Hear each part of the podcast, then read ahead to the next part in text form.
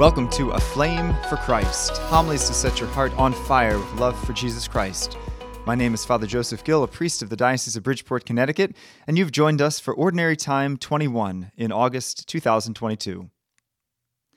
St. John Bosco was a priest in Turin, Italy in the mid 1800s, and while he was still a seminarian, he'd befriended another seminarian named Louis Comollo, who was just a great example of holiness.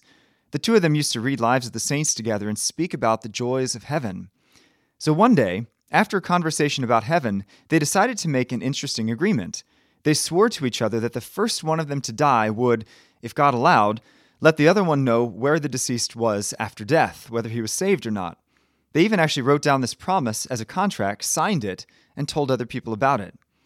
Tragically, Louis fell ill and died at only about 22 years of age. That evening after his funeral, St. John Bosco was getting ready for bed with his fellow seminarians when they, they heard and felt a loud rumble like the sound of thunder from down the hall. It shook the building so strongly that actually several seminarians fell out of bed. It was such a tremor. They huddled together in terror as the roar got closer and closer.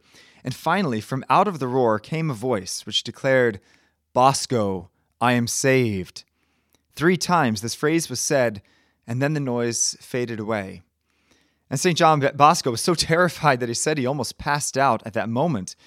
Later on, Bosco said it was the most terrifying moment of his life, and he actually urged everyone not to make such a pact with one another.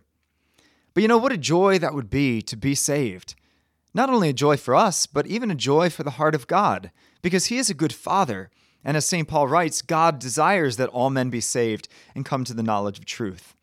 He invites every human being to spend eternity with him. And the church officially teaches that every person on this earth receives enough grace to be saved. But is it guaranteed that all will be saved? Actually, not at all. Because we can always reject that invitation, we can spurn his grace.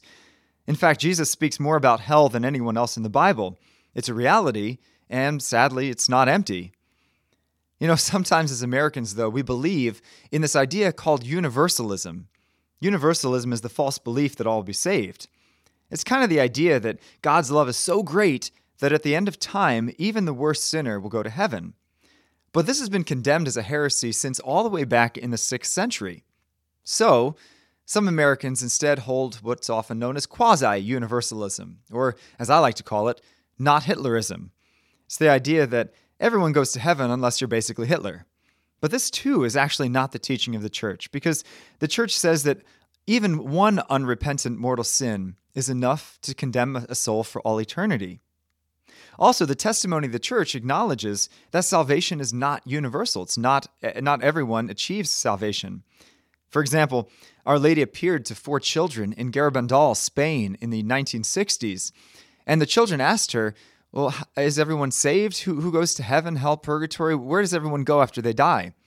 And Our Lady responded and said that most souls go to purgatory after their death, a lesser number go to hell, and the least number go directly to heaven.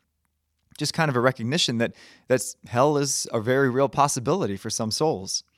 Or I think of the apparitions of Fatima when the three children went to go visit hell and they saw that it was not empty. There's been many other saints who have had apparitions of hell, such as St. Faustina, St. John Bosco, St. Teresa of Avila, and they all testify that it's a, quite a terrible place of torment and that it's not empty. So we have to ask the question then well, why would God send anyone there? And the answer is He doesn't. It's not Him who sends us there, it's we who choose it freely. Love requires freedom. You see, if God forced us to love Him, it wouldn't be real love and it wouldn't respect the dignity that we have as his sons and daughters.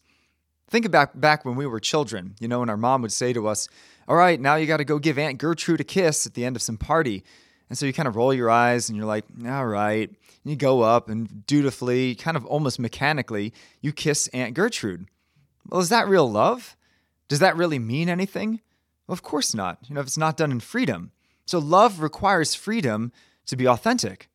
And so our Lord must necessarily give us the freedom to accept or reject His love, to accept or reject His grace, to accept or reject His offer of everlasting life. The choice is up to us. But then why would anyone choose to reject such a grace? because it's costly. It's the narrow way of prayer, sacrifice, self denial, and love, while the broad way of the pleasures of the flesh, the arrogance of pride, and the glories of this world are, you know, frankly, they're just easier and a lot more attractive. When I was growing up and would go on a Boy Scout campout, my dad was great about making sure that I got to Mass. And truthfully, I liked going to Mass, and sometimes it did, did help that I got to skip cleaning up the pots and pans after dinner, so that was a big plus. Yet on one campout, my dad picked me up at a certain location, took me to Mass, and drove me back to the campsite, which meant that I got to miss a really brutal four mile hike, you know, straight up this torturous mountain. So when I finally arrived back at the campsite, being driven right to it, one of the other scouts came up to me, a guy named Chris, and he said, Where have you been? And I said, Well, you know, I went to Mass. And he kind of scoffed and he said, You went to Mass and missed the hike? And I said, Yeah, I did. And so he said, I would rather hike 40 miles than go to Mass. I was floored. He would rather do anything rather than be in the presence of a loving God and receive his body and blood? Sadly, yes. And I think there are many people who would rather do anything else than be with God. Some would rather scroll through their phones for hours on end rather than spend a few minutes with God in prayer. Some people would rather stay addicted to lust than take the steps necessary to be pure. Some people would rather buy a Maserati than give a bit of money to the poor. Yeah, the broad road is easy, and the narrow road is hard. Now, why do I speak about this at all? Because this life matters, as it determines where we spend the rest of eternity. So don't indulge these 80 or 90 years on earth and miss out on an eternity with God, who is our true happiness. But here's the good news about all of this God desperately wants us to be saved. In fact, He wants it so badly that He would rather die than spend eternity without us. And He's given us every tool necessary to be saved. He's given us the sacraments, especially monthly confession, frequent devout reception of Holy Communion. He's given us the Bible and the church to teach us the way to holiness. He's given us the riches of prayers like the rosary and adoration. He's given us the lives of the saints. He's encouraged us to do make sacrifices and learn a life of self-discipline. He's given us the poor for whom we can do works of mercy. All we need to do is to use these tools, seek holiness, and stay close to Jesus Christ, and we will have nothing to worry about because he will obtain salvation for us if we cling to him. But we cannot let these tools sit idle because the broad way of destruction is pretty tempting, but it's the narrow way that leads to life.